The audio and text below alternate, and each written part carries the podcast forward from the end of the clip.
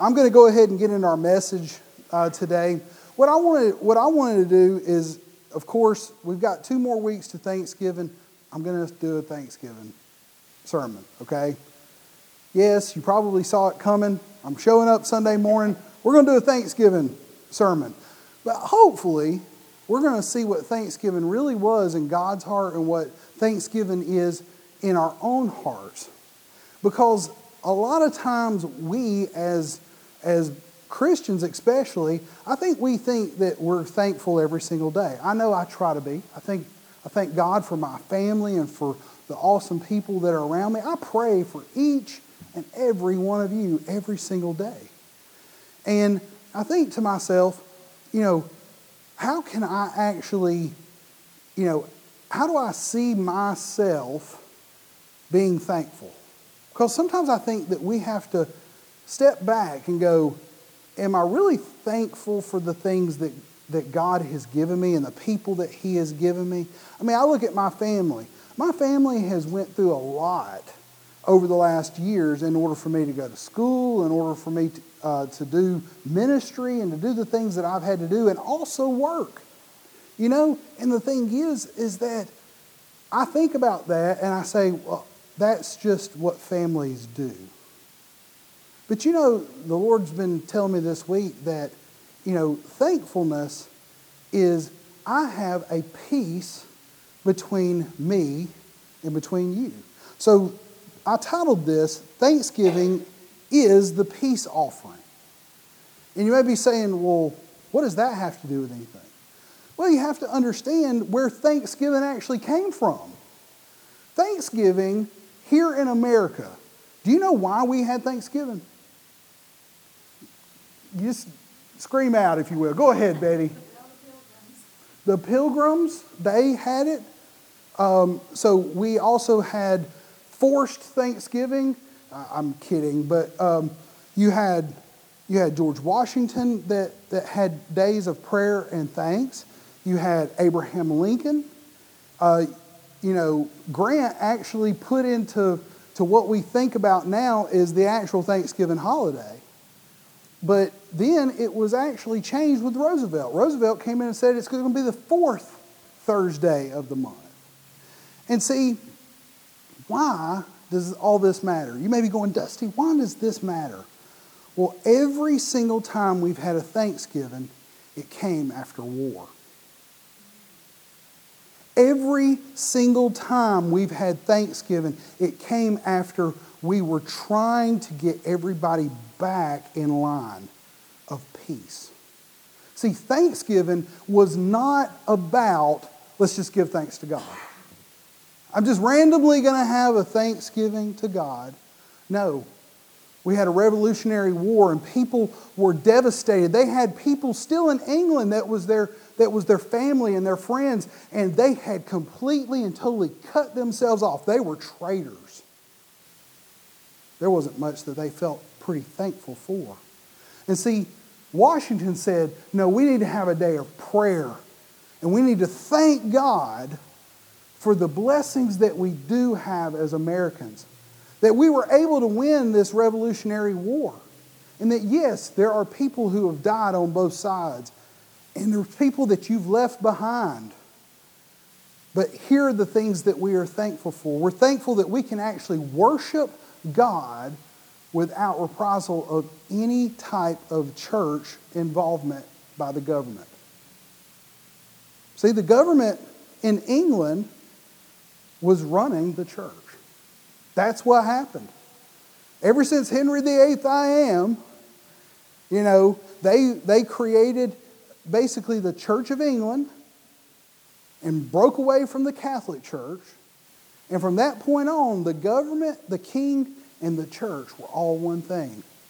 It's the whole reason why the pilgrims, and I still to this day, so anybody that tells you that colonization is bad, we fought against colonization. What, what happened? We went and we fought against colonization. The pilgrims did not show up here on Plymouth Rock as colonists. Okay? Now you go find your Wikipedia, you go find your, your, you know, your Britannica, and they're going to say that they were colonists. They were not colonists. They were being driven out because of their belief system. They didn't want to follow the Church of England. But you know what? When they came to America and they had to, they had to work with the Indians, what did they do? It was Thanksgiving, it was a peace offering between the Indians or the Native Americans. Because some of them actually thought that, you know, Columbus thought he found India. That's why we have the term Indians. But we actually had a peace dinner. That's what Thanksgiving was to the pilgrims. Was a peace dinner. And see, you may be going, well, Dusty, that sounds great. I just learned some history. That's awesome. Maybe I knew that. Maybe I didn't know that. But how is Thanksgiving this peace offering? Well, guess what? At the end of any big war, you have to have peace or you stay in war. And what Thanksgiving was signifying this whole time in the Revolutionary War, in the Civil War, when we got out of World War I, World War II, all of these things signified peace. And thanking God that we could reset our calendar. Do you know that the same exact thing was happening in the Old Testament? We'll find here just a second in Leviticus that the children of Israel, and I'm going to, I use the word children of Israel because it's in the Bible, but I give air quotes around that because they were the brats of Israel. I mean, I'll go back and show you all the scriptures. You may be going, well, they were perfect. They were God's chosen people. They were, I can't even say the word because you would be all offended at me. But I will tell you this Israel the people who came out of Egypt were more Egyptian than they were God's chosen people. We're going to find out this. So, see, Thanksgiving was a sacrifice. And yes, we've got turkeys with guns and they're fighting back. They're, they're trying to make peace, I guess. But what I want you to understand here is that the Levitical law was given for a couple of reasons. And we're going to go into all those reasons, but I want you to kind of know what thanksgiving was to God and to the Israeli people. And it says here in Leviticus 7 11 through 15, it says, This is the law of sacrifice of peace offerings, which he shall offer to the Lord. If he offers it for thanksgiving, then he shall offer it with a sacrifice of thanksgiving. Now, let me tell you, they're about to make some donuts, okay? And you may be going, why would they make these donuts? Why would they make this, this symbolistic sort of a, a cake mixed with oil? And what you have to understand is that symbolism to God had realism. See, we think of it as symbolism, but see, in the back in these days, leaven was a bad thing. Leaven took over every single thing. If you put leaven in one part of your bread, it would leaven the whole lump. And so what happened was is God would say, hey, leaven is like sin. Leaven is like having, uh, having this thing in your body that's like a cancer that metastasizes and gets into your body and completely and totally destroys you. See, what we have to understand is that leaven and unleavened was how God was teaching the children of Israel that you still got some Egypt in you. You still have some, you still have some sin that is inside of you that we've got to get out. And the only way to get that out is through the other thing that we use as a symbolic thing that wasn't symbolic. God used it all the time, and it was called oil. Okay? So somebody just scream out, what did oil symbolize? the anointing.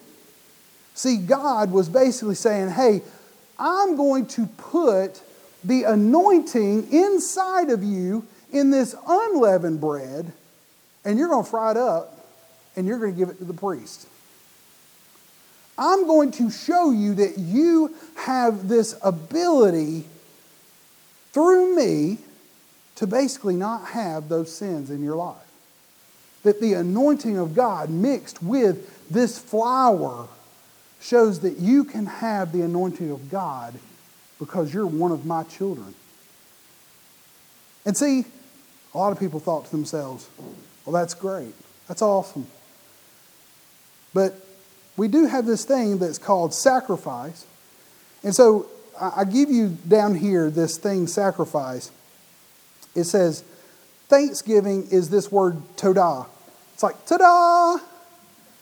Thanksgiving. No, it means to praise. But have you ever heard the, the term sacrifice of praise? Well, a sacrifice here, and this is uh, Zebach, it means a victim or an act of offering.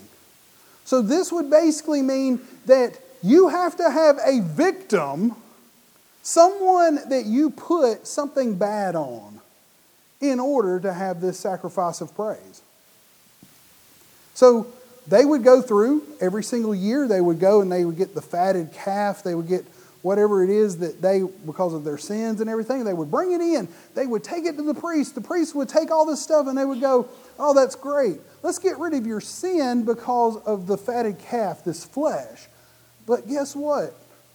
You can take it further and have this, what they called a heave offering. And a heave offering was this thing where it actually meant to the shoulder. Heave means to the shoulder. It means that I'm going to take my bounty and I'm going to heave it up and I'm going to take it to God and go, oh, look at all the stuff, God, that you did, and I'm going to give it to you. And a heave offering was separated out so the priest could eat. See, it would be kind of like this. It'd be kind of like, you know, if I didn't work a job and all you came in and I was like having to sacrifice for you guys, and it would be like, you know what, I hadn't ate this week. And all of a sudden, Vicky comes in and she brings me donuts. And me and my family, we eat donuts for the next few you know, for the next few days. And then, oh, well, we had this fatted calf that I sacrificed. Well, you got to keep parts of that and you got to eat it too. And so that's how the Levites actually lived. That doesn't sound real fun to me, okay? That just because, hey, well, today you got a bunch of sacrifices, tomorrow you might not have them for months. So now you're believing God for everything that you've got. But see, this is what God was trying to say is that you're bountiful, your, your bounty that you're going to give back to me for all the good things that I've done for you, that I'm going to I'm going to give that. It's going to have enough for you, and it's going to have enough for the priest, and it's going to have enough for me. And see, that's what I wanted you to understand here about why in the world would they be making all these flour cakes? Because it says here in verse 12, it says, um, you know, with a sacrifice uh, of thanksgiving, unleavened cakes mixed with oil, unleavened wafers anointed with oil, and cakes of blended flour mixed with oil. Basically, he's saying, hey, we're going to take something that's not sinful, we're going to anoint it. And it's going to be how your soul is going to be to me. It says in verse 13, it says, Besides the cakes, as his offering, he shall offer leavened bread with the sacrifice of thanksgiving and praise. And from it he shall offer one cake from each offering as a heave offering. You're going to give it to the priest, the other you're going to burn, and it shall belong to the priest who sprinkles the blood on the peace offering. The flesh of the sacrifice of his peace offering for thanksgiving shall be eaten the same day as it's offered he shall not leave any of it until in the morning. So, what you have to understand here is that there was a peace offering that was being made unto God. Now, you may be thinking to yourself, why does God need peace? Well, God needed peace. It was not the peace that you think, like, oh, I have a peace about this. It was a peace like, I'm waving the right flag. I'm not going to fight against you, God. It was the same word as, as to not make war. Think about this. People in that society, God was saying, You're making war against me. There has to be a sacrifice of peace that is given to me in order for us to be able to have relationship. And see, one of the first acts that Israel had was to make peace of thanksgiving unto God because they had done some bad stuff. You're going, what kind of bad stuff have they done? Why does God require sacrifice for peace? Well, you know what? They did some bad stuff. So this was like this was like Leviticus, right? He had already given the law. They were sitting down writing it, talking to the children of Israel. But see, in Exodus 32, Moses had already taken everybody out. He'd taken them, put them in, put them in the desert. He had made them to where he had said, Hey, I'm going to give you this land of milk and honey, but you keep messing up. Every time I go to talk to God, you turn around and you create, you know, an Egyptian sacrifice. Think about it. They would go, God, Moses would go talk to God. And God would be sitting up there on top of the mountain going, hey, go down there and talk to your people. Because they, they've created a, uh, a calf made of gold. Well, that was something that was an Egyptian God. See, Israel, the people that had come out, had more of that in them than they had of God. They didn't have a priesthood. They didn't have people sitting in Egypt going, hey, this is our religious beliefs and everything. It was live your life in Egypt as an Egyptian, but you're of the bloodline of Abraham. And Genesis chapter 15 goes through hey, you're going to have 400 years that you're going to live in this one place. But see, that's what I want you to understand is that God basically every time God would say, "Hey, I'm going to give you something. I'm going to we're going to create an opportunity here." The the children of Israel, air quotes, they would go and they would do something stupid like create a, a golden calf. It says in Exodus 32, 7 through 9, it says, And the Lord said unto Moses, Go get down for your people whom you've brought. You know, I've got Lucy and and basically Ricky, and they're get they're sticking their tongues out at each other. You know, every time that Israel would mess up, God would go and tell Moses, This is your people. This is not my people. That, go back and read it. It's pretty funny. I mean, I, God's sense of humor about some of this is pretty awesome. I love how God had some of this written because you'd be sitting there and they would go mess up and he would go tell Moses, he would go, Hey, your people are messing up. Not my people. Because the people that I'm going to have come out of all this, they're not going to be these people. Even if I have to kill them and make you the heir. Everybody remembers those scriptures? See, we kind of, I think sometimes we don't want to give God enough credit for sense of humor. But God was very much like, hey, I'm not going to take credit for these people. I may take credit if we kill them all and they come out of you. But I'm not going to take credit for what they're doing. And it says here, and the Lord said unto Moses, Go, get down, for your people whom you brought out of the land of Egypt have corrupted themselves. Verse 8 says, They have turned aside quickly out of the way that I have commanded them. They have made themselves a molten calf and worshiped it and sacrificed to it and said, This is your God, O Israel that brought you out of the land of Egypt. See, little bitty g on that God.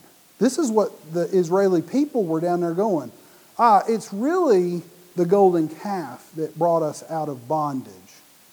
It's not God. It's not the living God. See, they were still bound by their identity in Egypt.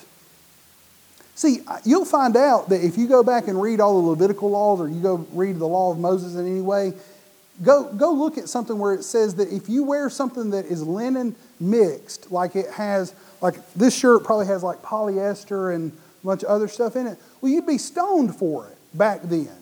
Well, do you know why?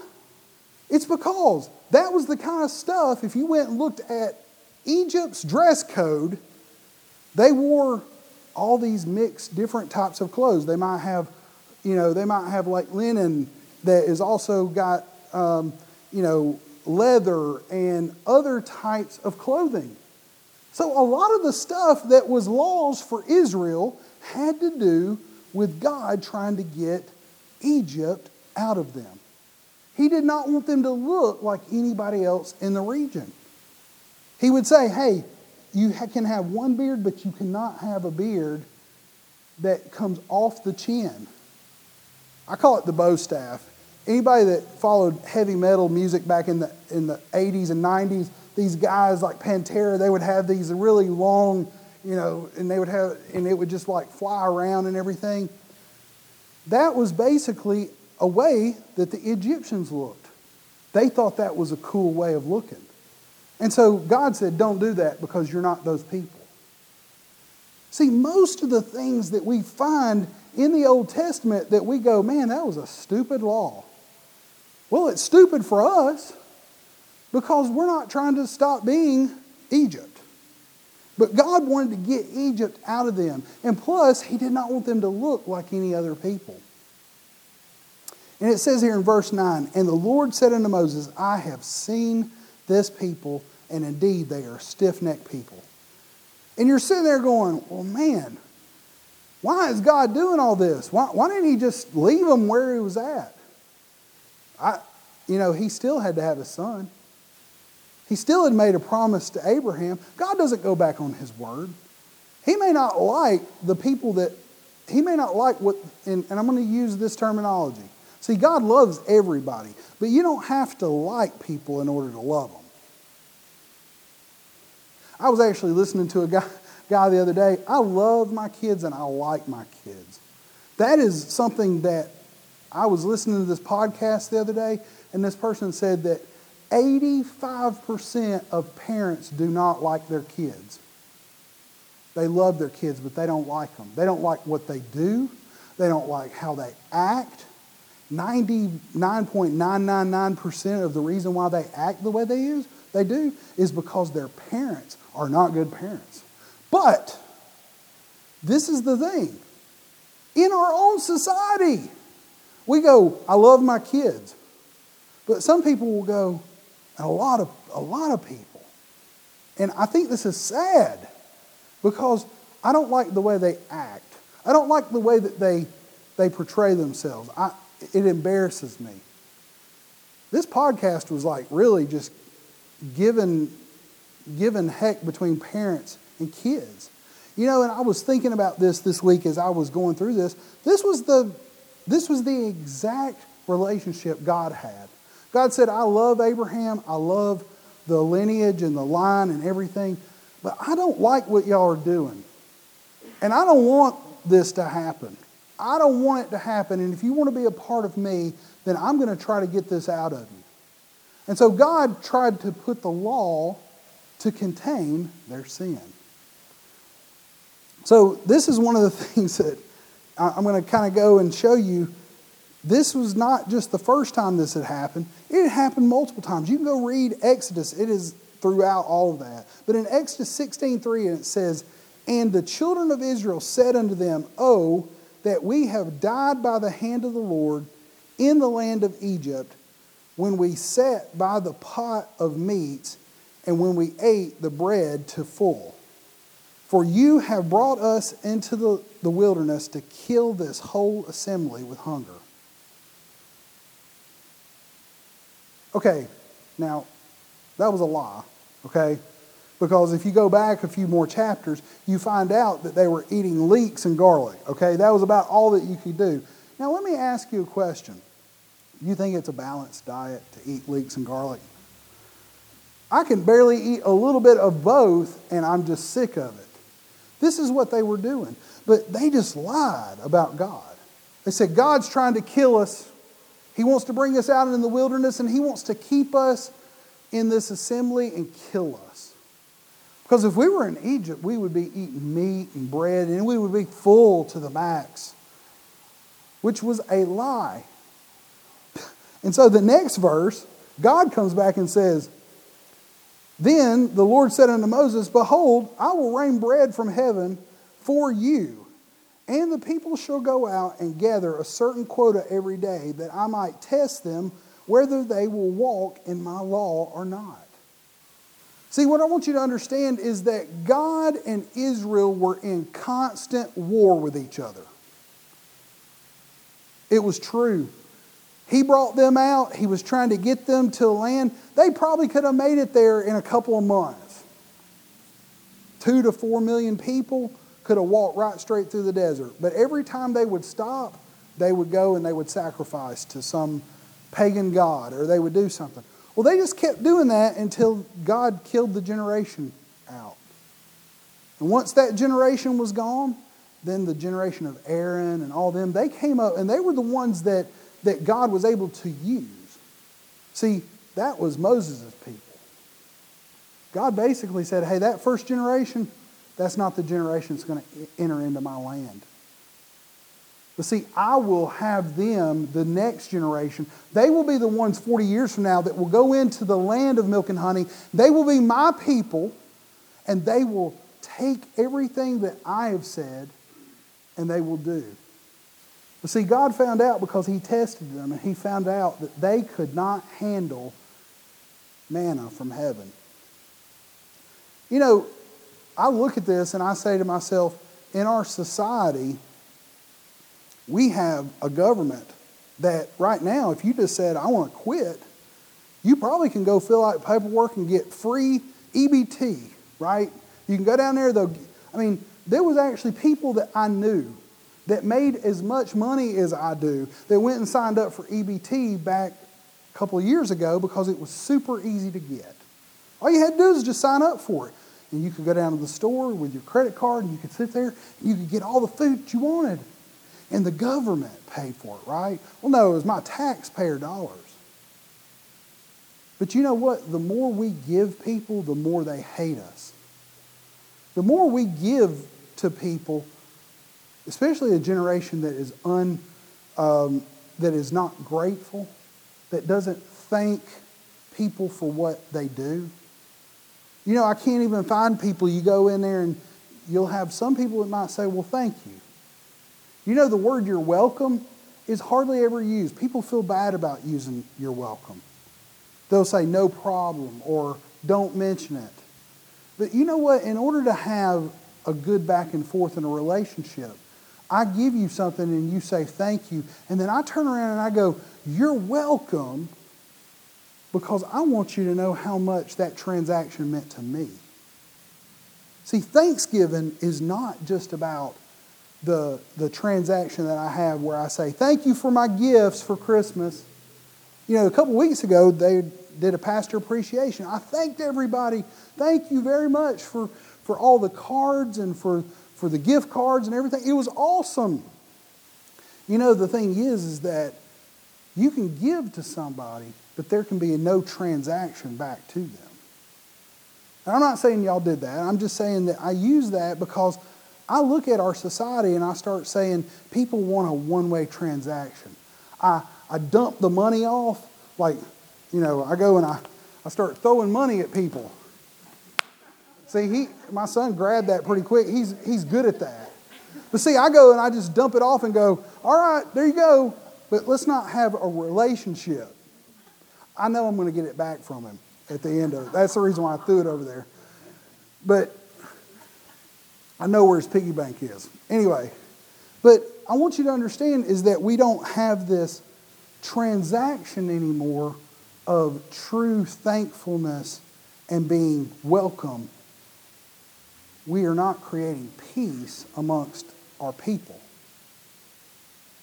Do you know that? Do you know that every time we have a transaction between us, and I say, "Thank you, Vicky," and Vicky goes, "You're welcome." Your welcome is supposed to signify that it truly was something that was between us two that we had peace and harmony and joy amongst ourselves. You know that we have created a society where we give out of sacrifice. So we have victim mentality, victimhood. Well, I have to give my taxes.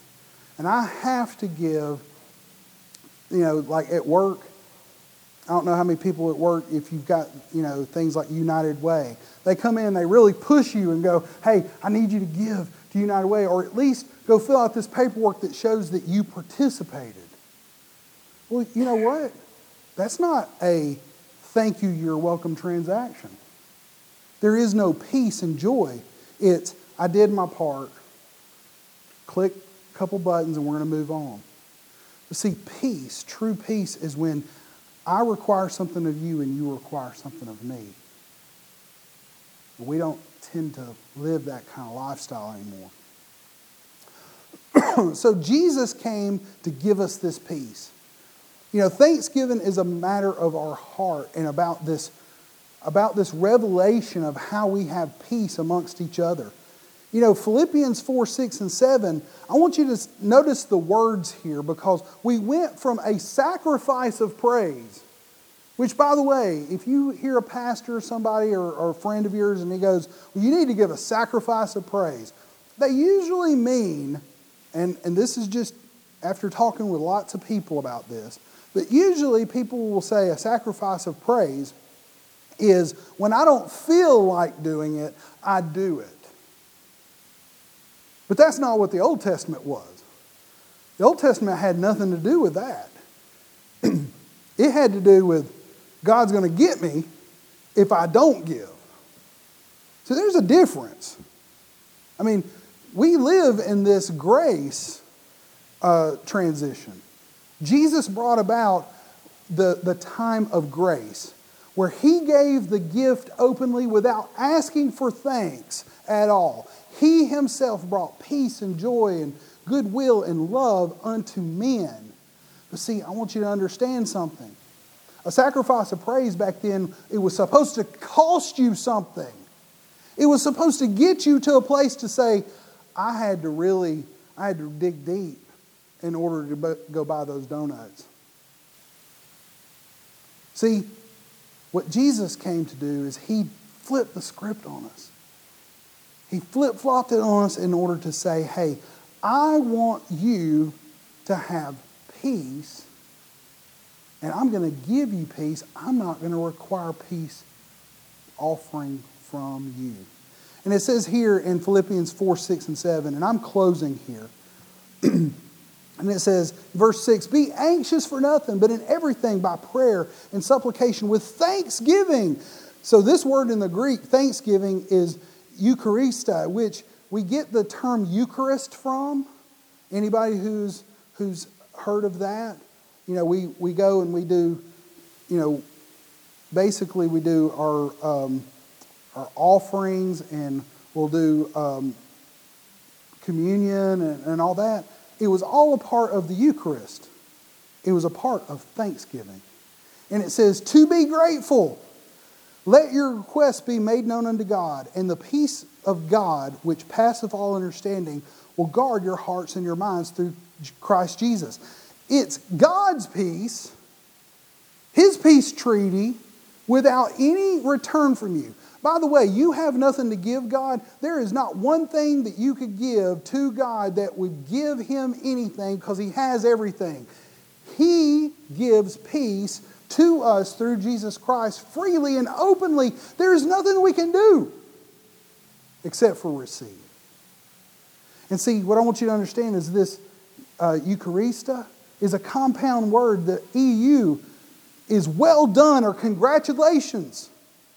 And uh, Charista is grace, it's a gift. So thanksgiving truly means this well done on the gifts that God has given us. See, our focus nowadays is I give thanks back to God because there's nothing I could give Him in return.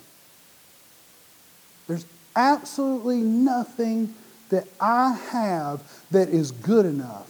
I can't give enough money. I can't build enough. If, if I had billions of dollars, I couldn't build enough hospitals, orphanages. It doesn't matter. I can't do enough to give God anything. So peace is given to us and not taken from us.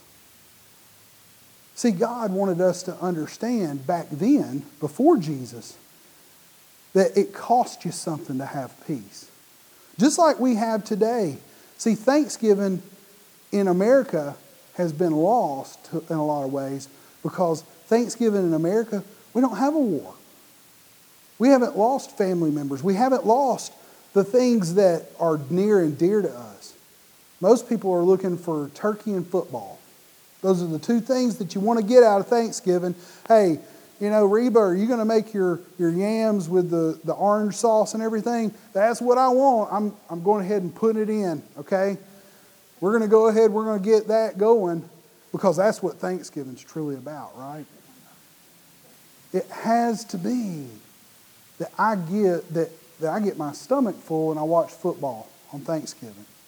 But see, truly, a peace offering Truly, the way that Thanksgiving is supposed to work is that we're supposed to take every single thing that God has given us and we're supposed to say, Ah, I'm at peace with God and God's at peace with me. See, that's what true Thanksgiving is about. And see, this, this coming up Thanksgiving, I'm going to give y'all some homework. I know y'all probably don't want homework, but that's perfectly fine. I want you to think about three things that you're thankful for that God has given you and that God has created in your life that you couldn't have bought it. So I don't want to hear, you know, and I'm not going to ask for people to, to, you know, but I would, I'd really like for you to do this. I don't want it to be, well, I'm thankful for my house. Well, I'm thankful for my house. It keeps me warm at night. It was cold last night. Thank you, God, for my house. But that was something you bought with money. That, that doesn't count. I want to I want you to think about the things that God has given you and graced you. And I'd like for you to think about one to three things. That this Thanksgiving, that you can truly sit down with people in your family and go, I am thankful that you have given me, like my wife and my kids. Maybe thinking, oh, that was an easy one, Dusty. Well, I'm more thankful that they also that they have the same vision I have. That's what I'm most thankful for. Because I could have a wife and kids that they don't love me and I don't love them. And that would not be very thankful.